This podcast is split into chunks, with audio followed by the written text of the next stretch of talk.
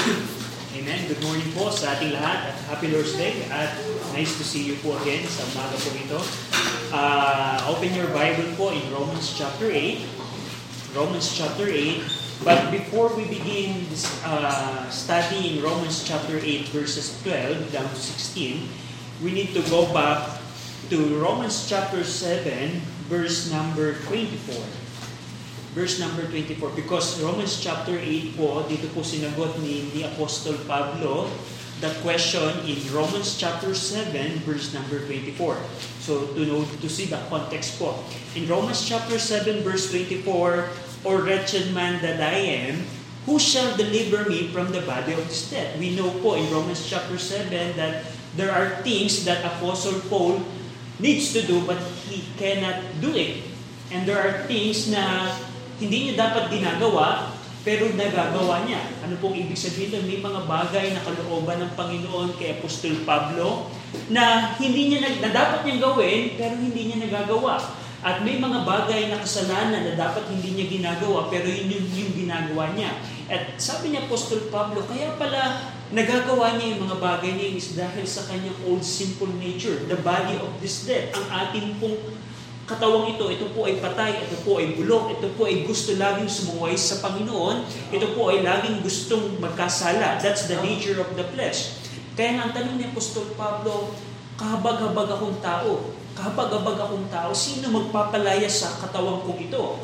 And that's the status po ng lahat ng mananampalataya. Even if you're saved today, even if you're a believer today, the battle against the old sinful nature is, is, is in there. It's real. And in Romans chapter 8, Apostle Paul answered this question. Una, Romans chapter 8 verse 1, Paul said that we have passed yung ating nakalipas na deliverance, past deliverance from sin. If you are a believer right now, there's no more condemnation. There's no more condemnation sa isang mananampalataya. We are freed from sin. Yan ang, yan ang, yan ang deliverance natin sa old sinful nature. And in Romans chapter 8, verse number 11, Romans chapter 8, verse 11, there is a future deliverance from sin. Dito in Romans chapter 11, 8 verse 11, But if the spirit of him that raised up Jesus from the dead dwell in you, he that raised up Christ from the dead shall also quicken your mortal bodies by His Spirit that dwelleth in you. We see in Romans chapter 8 verse 11, there is a future deliverance. Meron pong hinaharap na paglaya po sa ating pong kasalanan, sa o ating patay na laman. At ito po yung pag-ampay ng Kristo po ay dumating muli. Ang ating pong mga katawan ay mababago according sa 1 Corinthians chapter 15. From mortal to immortality, from corruptible to incorruptible. At yung pong future deliverance na kung saan darating po yung panahon. Uh, of course, al- alam niyo po ba na uh, tayo pong mga tao, we are lower than the angel right now. Uh, the angel are more powerful creature ng Panginoon than us. But the resurrected believers po will have a higher position than angels. Uh, kung paano po, kung na-imagine ko nga po eh, kung paalam niyo po ba kung paano ang Panginoong Kristo umakyat sa langit during His ascension. That's the same body ang magkakaroon tayo. Si Sister Ariel po, lagi po niyang nababanggit sa akin na pinapangarap niyang lumipad. And that time, ang mga mananampalataya po ay makakalipad. Kung paano ang Panginoon Kristo na walang, walang rope, walang tali, walang pakpak, ay nag-ascend sa langit, that's the same body. Kung paano ang Panginoon Kristo during their prayer meeting, tumagos sa pintuan, that's the same body. It's a different kind of I think uh, wala siguro sa periodic table natin right now ang, ang composition nun. But, that's not what we need to look for. We need to look yung katawan na wala ng bulok na katawan tayo. Kung saan, tulad na nabanggit natin last week, na kung saan yung kalooban ng Panginoon ay madali mo nang masusunod. That's amazing. That's the future deliverance from sin. And this morning, in Romans chapter 12, verse 13, we see in verse number 13, the present deliverance from sin. Kung paano sa ating Ngayon, kung nakalipas, tayo pinalaya na ng Panginoon sa kasalanan, wala nang kondemnasyon tayo if you are in Christ. At sa hinaharap, meron pangako ang Panginoon na makakatakas tayo sa old sinful nature natin. Pero ngayon, sabi ni Pablo, pwede kang makatakas sa kasalanan. In Romans chapter 12, verse 13, For if ye live after the flesh, ye shall die. But if ye through the Spirit, if ye through the Spirit mortify or kill or subdue the deeds of the body, you shall live. Now, ibig sabihin pala, yung deeds of the body, yung, yung, yung gawa ng bulok na laman na ito na meron tayo right now, pwede pala siyang mapuksa. The word mortify is parang patayin, o pigilan, o isubdue. Ibig sabihin, sa ating panahon pala, if you're a believer right now, pwede mong puksain ang kagustuhan ng laman. Sa pamamagitan, hindi, anong, anong, anong paraan? Binanggit dito, din po dito ni Apostol Pablo, if ye through the Spirit. Na anong ibig sabihin nito? Apostle Paul, paano ba pigilan ang, ang laman? Now, if we compare scripture by scripture, we can see in Galatians chapter 5, in Galatians chapter 5, verse number 16, Galatians chapter 5, verse number 16, This I say then, Galatians chapter 5, verse 16. Ate Mike, anong page po? 651. 651, page 651, Galatians chapter 5, verse 16, This I say then, walk in the Spirit, and ye shall not fulfill the lusts of the flesh. It's very simple po. That's how you can mortify the deeds of your flesh. Na kung ikaw sa bawat punto ng iyong araw ay lalakad ayon sa kagustuhan ng banal na Espiritu, hindi mo magagawa ang gusto ng laman. Kung pagising mo sa umaga, kagustuhan ng banal na Espiritu ang gagawin mo. Gusto ng banal na Espiritu na una't higit sa lahat, ang salita ng Panginoon ang iyong pumasok sa iyong isipan, hindi ang Facebook newsfeed mo. Ang gusto ng banal na Espiritu, bago mo gawin ang lahat ng bagay, ang, ang pananalangin at ang salita ng Panginoon ang gagawin mo. That's walking in the Spirit. Amen. Ang kagustuhan ng banal na Espiritu, kung meron kang mga unbeliever na kasama sa eskwelahan, kasama sa trabaho, kasama sa iyong lugar, is maging ilaw ka sa sa magulong sanlibutan iyon. That's the will of the Spirit. It's walking in the Spirit. May mga pagkakataon na tayo nagkakasala. Of course, tayo pong Kristiyano ay hindi po exempted sa kasalanan. Pero kung ikaw ay lalakad sa Espiritu, if you confess your sin, according sa book of 1 John, He is faithful and just na patawarin ang ating pong mga kasalanan. That's walking in the Spirit. And if you do that, you will mortify the deeds of the flesh. Pero nakakalungkot po sa ating pong mga mananampalataya, most of the time, we don't walk in the Spirit. That's the problem. That's the problem. Masigit nating binibigyan ng atensyon ang ating laman. That's the problem. Kaya kung ano ang gusto ng ating laman, yun ang ating ginagawa. Kagustuhan ng laman na inineglect ang salita ng Panginoon. That's why we neglect the Word of God. Kagustuhan ng laman na magkasala tayo. That's why tayo nagkakasala because we're not walking in the Spirit. That's the problem. Pero ang Panginoon po ay nagbigay ng paraan sa mga mananampalataya kung paano mo paano tayo makakalaya sa kasalanan. How amazing is that? Na dahil sa biyaya lamang ng Panginoon, pwede tayo makatakas at mapigilan ang gusto ng ating laman na magkasala. That's the blessing po ng mga mananampalataya. That's our present deliverance from sin. Kaya nga bilang mga mananampalataya, ang, ang challenge ng Panginoon sa atin, huwag natin i-quench ang banal na Espiritu. Kung ang, pang, ang, ang Panginoon ay merong, ang, ang Diyos na banal na Espiritu ay may mga bagay na gustong ipagawa sa iyo, kung alam mo ang the things of the Spirit, na pag-aralan natin yung mga things of the Spirit, yun dapat ang ating gawin. Yun dapat ang ating gawin. Kailangan natin lumakad sa gustuhan ng banal na Espiritu.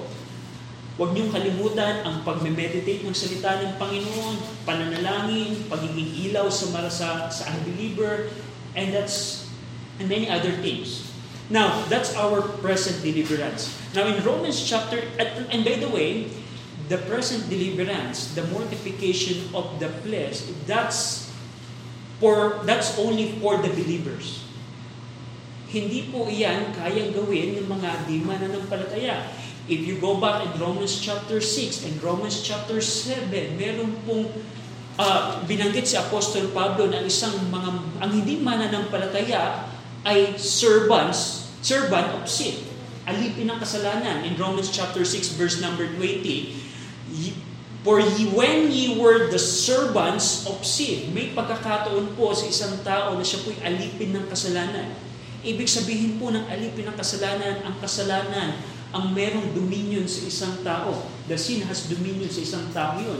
At the reason lamang na tayo po'y nakalaya from the serv- servitude of sin, sa pagiging alipin ng, ng kasalanan, slavery of sin, is dahil lamang sa Diyos na banal na Espiritu. Romans chapter 8 verse 2, For the law of the Spirit of life in Christ Jesus had made me free from the law of sin and death. Pero kung ikaw sa umagang ito ay wala kang banal na Espiritu sa iyong puso, sa iyong buhay, hindi mo magagawang mamortify Yup. ang deeds of your flesh. Right. Dahil ang sabi ng Bible, kung hindi ka ligtas sa umagang ito, alipin ka ng kasalanan.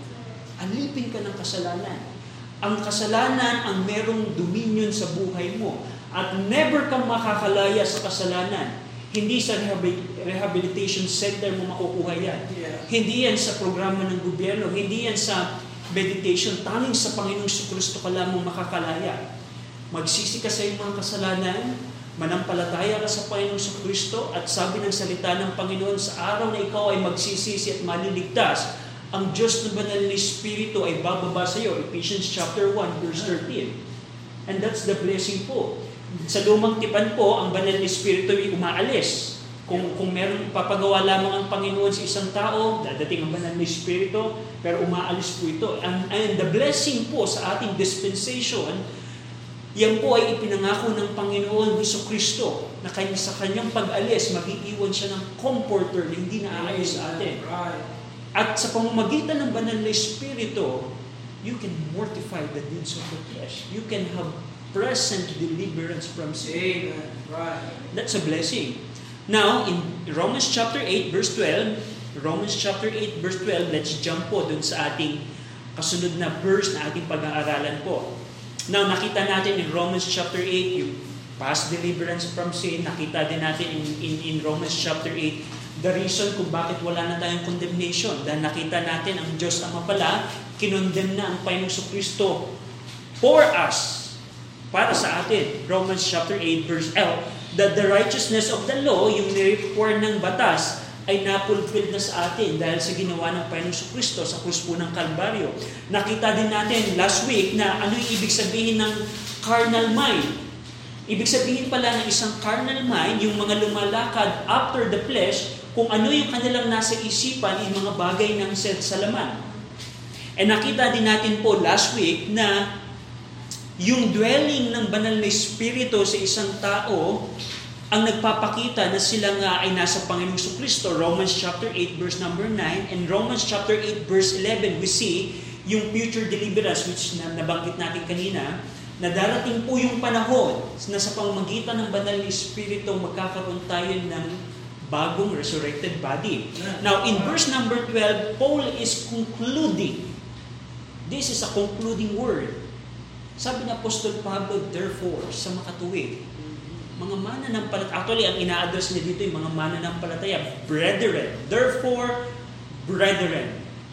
After stating yung mga pagpapala na ibinigay sa iyo ng Panginoon, after ipakita na meron palang bagong katawan kang ibibigay ng Panginoon na wala ng hirap na gumawa ng kabutihan ng kalooban ng Panginoon, nung ipinakita na ng Panginoon na wala na tayong condemnation dahil binayaran na ng Panginoon Kristo ang ating mga kasalanan, sabi ni Apostol Pablo, sa makatuwid mga kapatid. Hindi tayo nag, nag meron, wala tayong pag-uutang sa laman. Sabi doon, we are not debtors. Not to the flesh, to live after the flesh. Ang sinasabi lamang dito ni Apostol Pablo, mga kapatid, wala tayong pagkakautang sa ating laman. Yep. Bakit ka mamumuhay ng ayon sa laman? Right. And that's the question of Apostle Paul. Hindi ba sa banal na Espiritu tayo dapat maraming pagkakautang? Yes. Pero ang sabi dito ni Apostle Paul, the challenge here is, mga kapatid, hindi tayo nagkakau, wala tayong utang sa laman. Yep. At bakit ka mabubuhay sa laman? And I think that's something that I see in this verse. Na we are not debtors to the flesh. To live after the flesh. Bakit magpapatuloy ka sa paglakad ayon sa gustuhan ng iyong laman? Na wala namang itong naging resultang mabuti sa iyong buhay. Bakit ka magpapatuloy sa, of course, nakita natin in Galatians chapter 5, makikita po ninyo ano yung bunga po ng laman. And to name yung sum, lasciviousness. That is a sexual desire. Alam niyo po ba ang pag-ibig ng ang, ang pag-ibig ng mundo, I mean, ang love sa mundo ay iba po sa, sa love ng salita ng Panginoon. Dahil tandaan niyo po, ang, ang pagmamahalan sa, ng mga tao sa mundo ay driven by lasciviousness. Kung paano, ma, paano by the appearance, by the countenance ng isang kababaihan, doon ma, matitrigger ang pagmamahal daw niya sa babaeng yun. That is, no, that's not love in the Bible. That is lasciviousness. At yan po ay bunga ng laman. Bunga ng laman. Ano pa? Eh, Hatred. Alam niyo po ba ang hatred ay bunga ng laman? Kung paano Mara, mar, ang nakakalungkot, maraming mga Kristiyano na kahit sila ay mananampalataya na sila po ay puno pa rin ng hatred. Na kung paano ang unbeliever ay mag-respond sa mga bagay na ginawa sa kanya, ay the same thing siya mag-response. No. Kung babasahin niyo po ang book of 1 Peter, Peter encourage us na mas tumingin tayo sa Panginoong Kristo kung paano ang Panginoong Kristo ay nag-suffer at hindi siya gumante magkagayin din tayo nasa gitna ng suffering. Yes, may persecution tayo, pero huwag kang magkakaroon ng hatred against them. Because the Lord Jesus Christ ay hindi po nagkaganon. Envying. Alam niyo po ba, envying is what, if you have envying right now, you are walking after the flesh. Right. Envying. Oy, yung classmate ko may bagong cellphone, kaya nang kaya ko yung bibili ni mama ng bagong cellphone din. That's envy. Ay, yung aming kapitbahay, may bagong uh, refrigerator. Kailan kaya kami mag... Sana ako din. That's envy. Or covetousness, the same thing. And idolatry. Idolatry. Those are the things. To name few, yan po ang paglakad ayon sa Lord. Right. Now, Paul said in verse number 12, kung, kung i-realize lang natin ang mga pagpapala na ibinigay sa atin ng Panginoon through the Spirit, makikita natin na hindi dapat tayo lumalakad ayon sa laman. Because hindi tayo may utang sa laman. We have many things na gaganti dapat sa kabutihan ng Panginoon.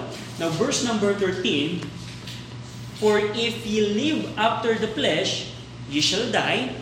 But if ye through the Spirit do mortify the deeds of the body, ye shall live. Now, death and life ay madalas po ninyong makikita from Romans chapter 6 to 8. But as we compare, kung titingnan natin po yung context, if we go back in Romans chapter 6, Romans chapter 6 verse number 21, verse number 21 to 23, What fruit had ye then in those things whereof ye are now ashamed?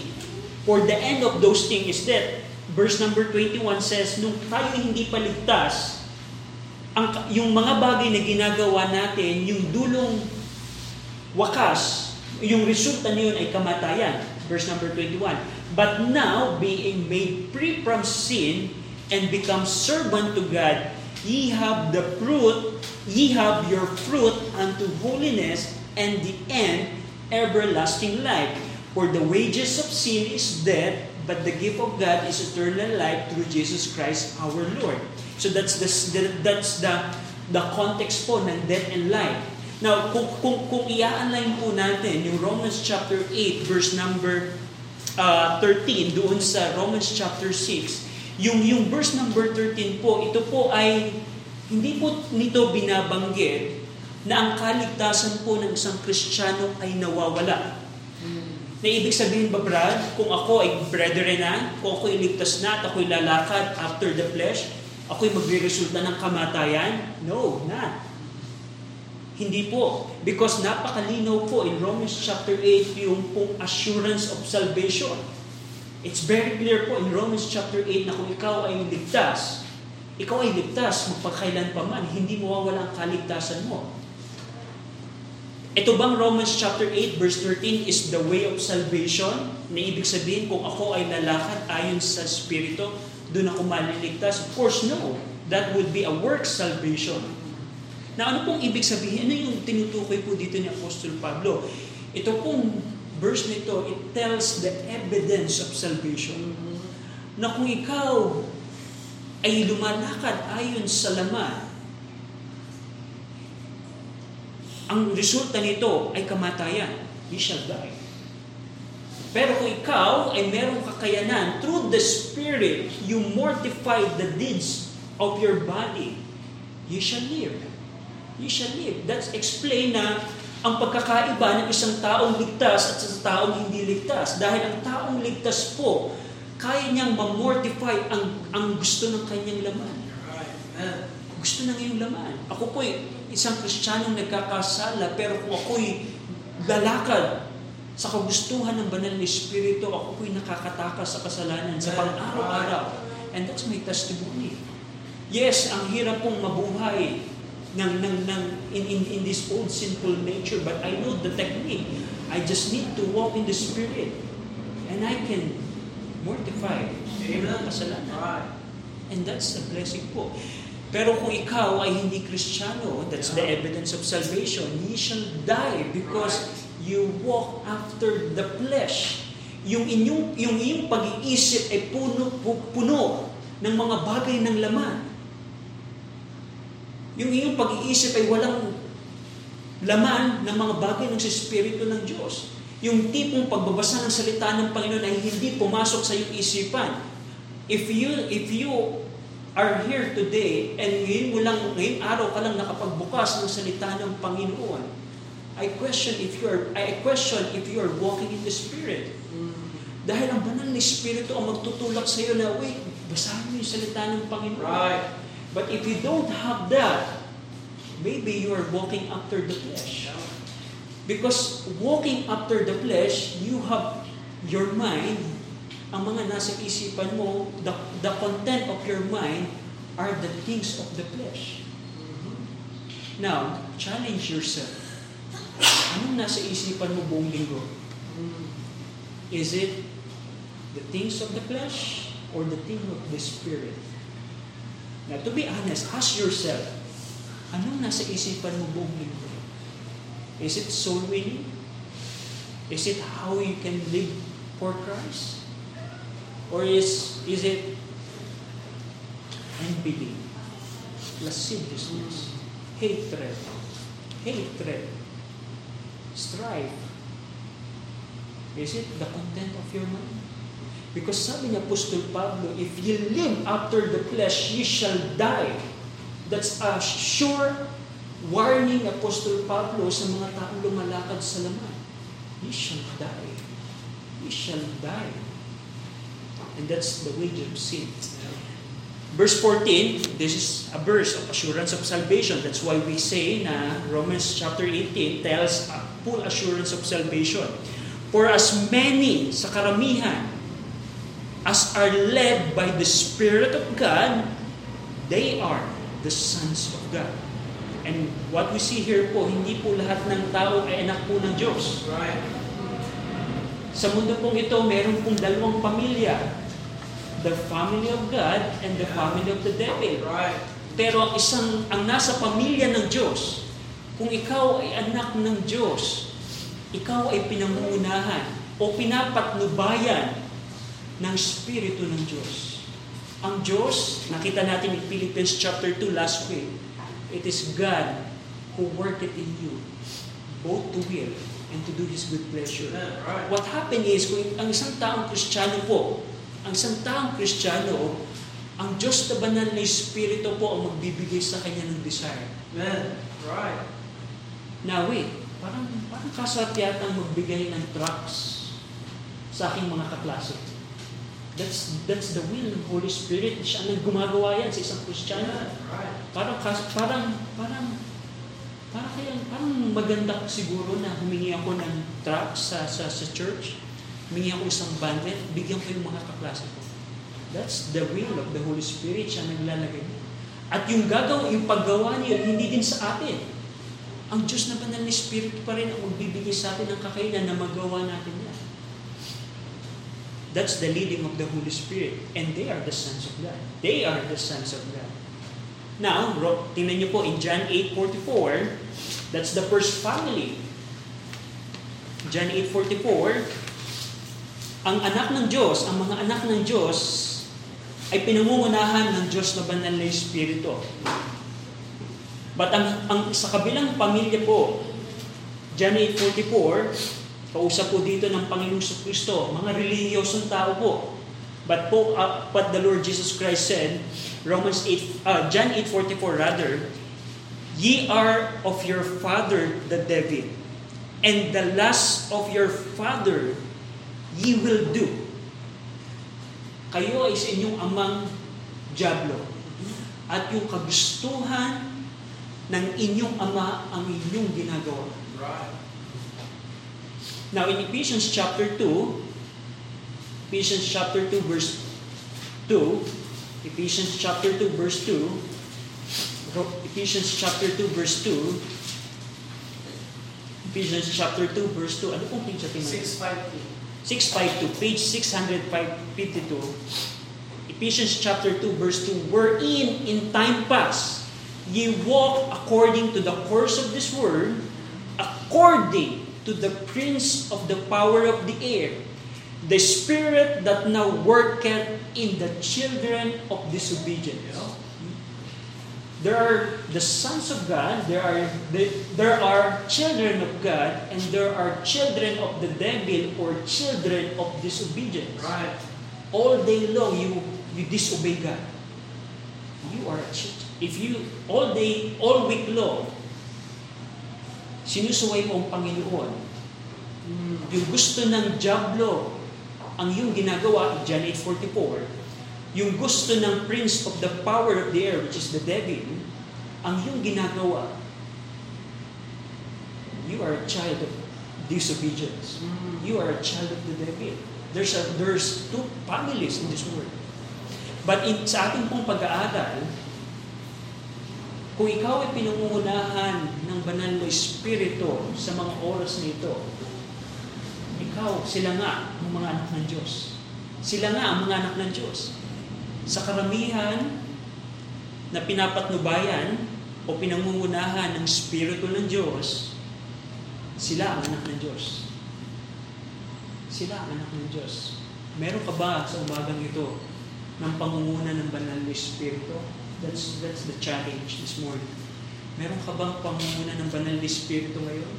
Tandaan niyo po, ang pangunguna po ng banal na Espiritu, hindi po ito yung makikita niyo sa YouTube na iiyak, lulupagi, na parang, no. Yan po sa Diablo. Ang pangunguna ng banal na Espiritu ay nagre-resulta po ng pagsunod sa Panginoon through His Word. Amen. Right. Through His Word. Now, sa umagang ito, tinulak ka ba ng banal na Espiritu na tumungo sa church? O meron kang ibang dahilan Mm. sa pagtungo sa church?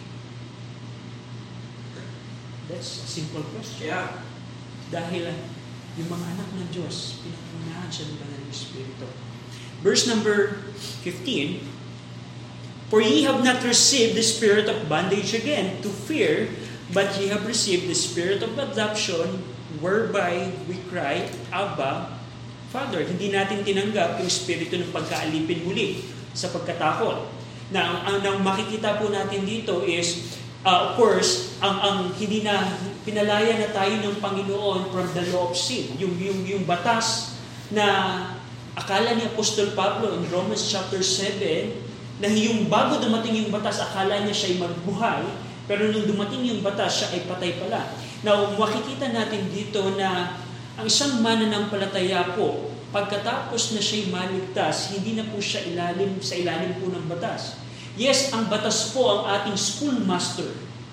According sa Book of Galatians, siya po yung magtuturo na sa atin na, wait, pumunta ka sa Panginoong Kristo.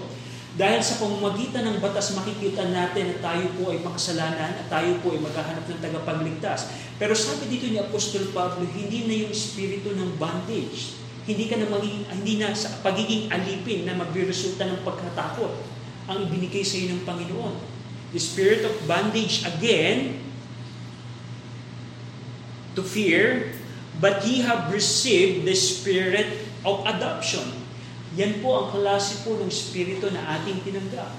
Whereby we cry, Abba, Father. Now we see in verse number 15 also, yung pagkakaiba po ng isang tao merong banal na Espiritu at walang banal na Espiritu.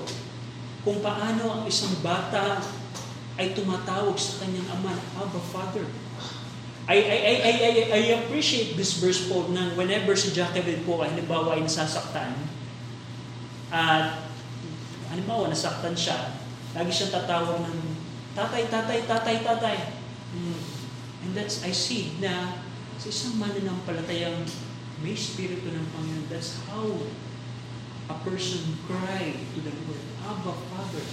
Uh, Abba, I think Abba is an Aramic word, Brother Bill.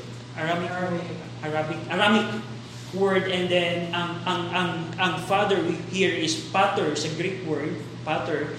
They they are different word pero as a way of emphasis ni Apostol Pablo actually this is the same prayer ng Panginoon Kristo in the book of Mark Abba Father ginamit niya.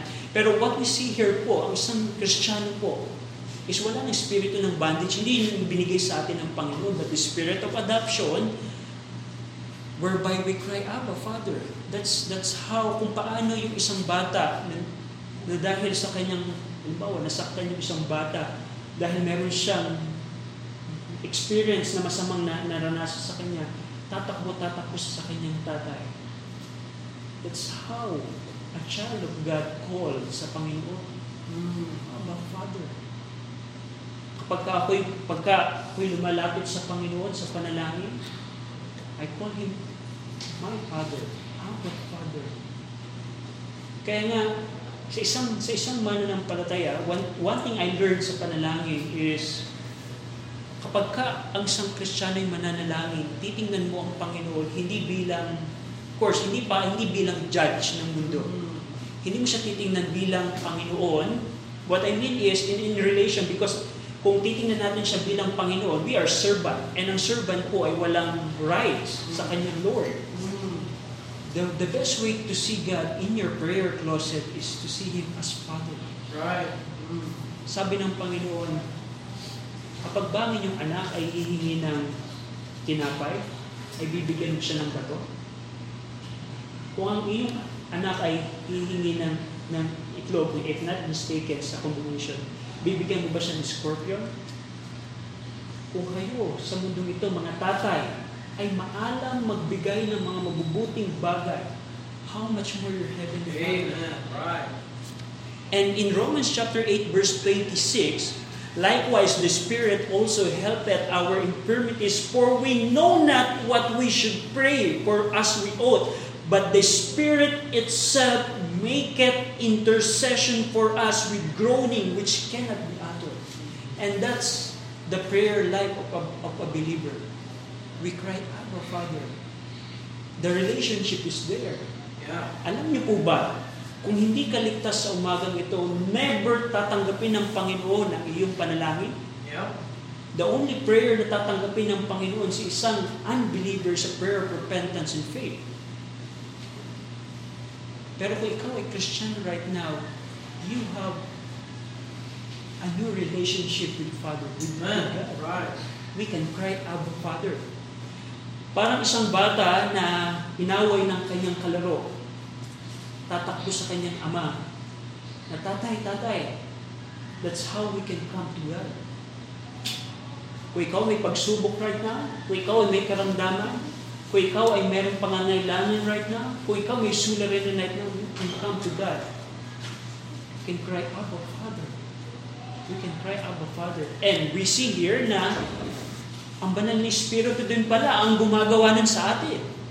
Hindi pala to sa ating kakayanan, kundi ang banal ni Espiritu din pala kung merong banal na Espiritu na nananahan sa iyo, ang gumagawa nyo. Hindi natin alam pala kung ano ang dapat nating ipanalangin ang banal na Espiritu ang tumutulong sa ating mga infirmities. Right. And that's the, the, the, the work of the Spirit in us. We cry, Abba, Father. Verse number 16, The Spirit itself, ang Espiritu mismo, beareth witness with our spirit that we are the children of God. Yung banal na Espiritu mismo ang nagpapatunay nagbibigay ng ebidensya sa ating spirito, of course we know we have spirit, na tayo nga ay mga anak, mga anak ng Diyos. Ng mga anak ng Diyos. What a uh, blessing. Na pwede mo masigurado ang iyong kaligtasan sa pamamagitan ng ginagawa ng Banal na Espiritu sa iyo. Do you have that this morning? Do you have that this morning? what we are, lagi, lagi ko pong binabanggit na we're talking about eternity here. Hindi natin po alam ang buhay. Ang sabi po ng salita ng Panginoon, ang buhay po natin ay parang singaw lamang. Na nandyan siya, nakikita mo siya, pero paglipas ng panahon, wala na. That's how short life is. At sabi ng salita ng Panginoon, makamtan mo man ang lahat ng bagay sa mundong ito, pero ang iyong kaluluwa ay mapapahamak sa impyerno. Walang kwenta po yun. Ikinumpara po ng Panginoon sa Kristo ang buhay ng isang tao sa lahat ng yaman ng mundo nito. Now, the question is, are you a child of God this morning? Are you a child of God this morning? Pwedeng gamitin mo itong Romans chapter 8 in light upang makita at masabi mo, we are the son, we are the children of God. I am a child of God. Pwede mong dalhin ang Romans chapter 8, i-meditate to, manalangin sa Panginoon, Panginoon, titingnan ko yung aking buhay kung ako ba ay align sa Romans chapter 8 upang masabi ko na I am a child of God. Or, pwede mong gamitin itong Romans chapter 8 upang hindi dayain ng iyong sarili. Ang, ang simbahan po sa ating panahon ay puno po ng mga nadadayang tao. Hindi nila alam na sila'y nadaya. Hindi nila alam na sila'y nadadaya na pala. Pero pwede mong gamitin ang salita ng Panginoon na makita na, eh, parang all week long wala akong desire sa mga bagay ng si Espiritu ng Diyos. Bakit ganun? Bakit si bakit yung yung yung yung kapatid yung yung church member namin is napaka-eager niya sa salita ng Panginoon pero ako wala akong ka-desire-desire. Bakit kaya? Bakit pag ako'y nananalangin, I don't see na yung, yung, yung father and son relationship. Bakit kaya ganun? Bakit pag ako'y nananalangin, parang ritual lamang? Bakit ganun? Bakit kapag ka nagbabasa ko ng salita ng Panginoon, hindi ko maunawaan ito? Bakit kaya? Bakit kaya wala akong desire sa pag-aakay ng kaluluwa? You can use the Bible to be real before God. Hmm. Panginoon, tunay hindi pa pala ako nagsisisi. You can come to God today. Amen. You can come to, to God today. You can repent from your sin and turn to the Lord Jesus Christ. And if you do that, the rest will follow. Ang banal na Espiritu ang kikiyo sa iyo. Now, the problem sa ating panahon, ang problem po sa maraming tao right now, ayaw nilang bitawan ang kasalanan. Ayaw nilang bitawan ang kasalanan. Na kung hindi mo bibitawan sa umagang ito ang kasalanan, sabi ng salita ng Panginoon, ye shall die. Sabi ng Romans 8.13, If you live after the flesh, ye shall die. Now, sa umagang ito po, sa ating mga kaibigan, ang Panginoon po ay nagbibigay ng liwanag. God is challenging you right now. ang kabutihan po ng Panginoon, sabi ng salita ng Panginoon, ibinigay niya ang kanyang bugtong na anak. Kanina pong umaga, nagtanong ako sa, sa mga kabataan na, gusto mo bang ibigay yung kapatid mo na bibitayin? Lahat sila ayaw. Pero ang Diyos Ama po, dahil sa pag-ibig niya sa iyo, ibinigay niya ang kanyang bugtong na anak, ang Panus Kristo. Na dapat tayo po ang makaranas ng kondemnasyon. Tayo po ang dapat ipako dahil sa dahil tandaan niyo po, sa bawat kasalanan ginawa mo sa mundo ito, yan po ay pagbabayaran mo. Pero instead na dapat tayo magbabayad dahil sa pag-ibig ng Diyos, binigay niya ang kanyang bugtong na anak na tayo sa Kristo. 2,000 years ago po, sa bansang Israel, ang Panginoong Kristo po ay napako. Pero hindi po siya nanatiling nakapako. Inilibing siya tatlong araw, pero hindi po siya nanatiling patay. Siya po ay nabuhay namang muli pagpapakita na siya anak ng Diyos. At ang Panginoong Kristo po ay nasa kanang trono po ng Panginoon at sa ating pong panahon, sino man ang magsisisi sa kanyang kasalanan at lalapit sa pamamagitan ng Panginoong Kristo sa Diyos Ama, siya po ay maliligtas. At kung ang, ang kung ang pinag-uusapan natin ngayon, yung ano, Brad, parang hindi ako nakaka-relate sa ginagawa ng Banal na Espiritu sa buhay natin. Pag ikaw ay maligtas, magsisi sa iyong kasalanan, ang Banal na Espiritu ang bababa sa iyo at yung mga bagay na wait, na, na mga bagay ng sa Panginoon, sa Espiritu ng Diyos, ang banal na Espiritu ang trumatrabaho nito sa buhay mo. Tatrabaho sa buhay mo. Hindi ka ba makatakas sa kasalanan mo right now?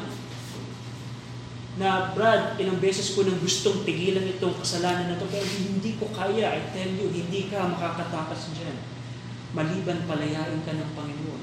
At the only way makakalaya ka is through the Lord Jesus That's the challenge this morning. Huwag ka na pong mag, huwag ka na magmatigas sa Panginoon. Huwag ka na magmatigas sa Panginoon. Meron po akong someone na ilang beses na ilang beses ko pinag-pray sa Panginoon na maligtas pero sa, kahit dun sa kanyang deathbed hinawakan niya pa rin ang kasalanan. Hindi niya tinalikuran ang kasalanan. At sa oras na to, siya po ay nasa impyerno na ang Panginoon ay nagbibigay ng liwanag sa bawat tao.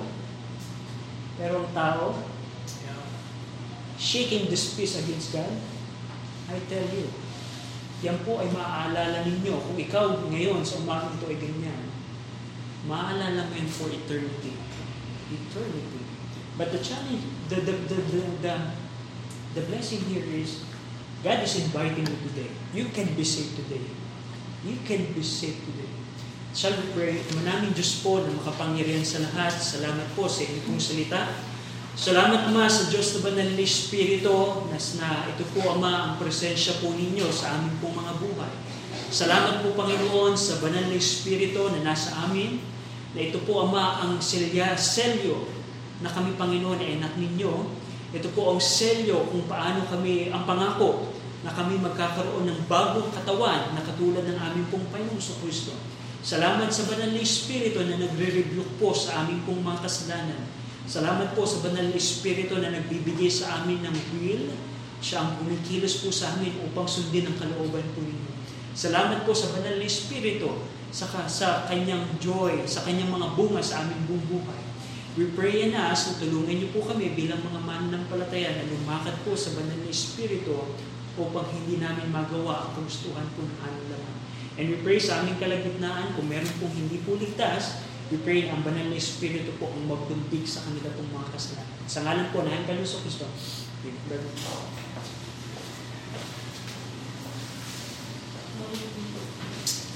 Amen. Habang nakahipo ang ulo, pikit ang mata.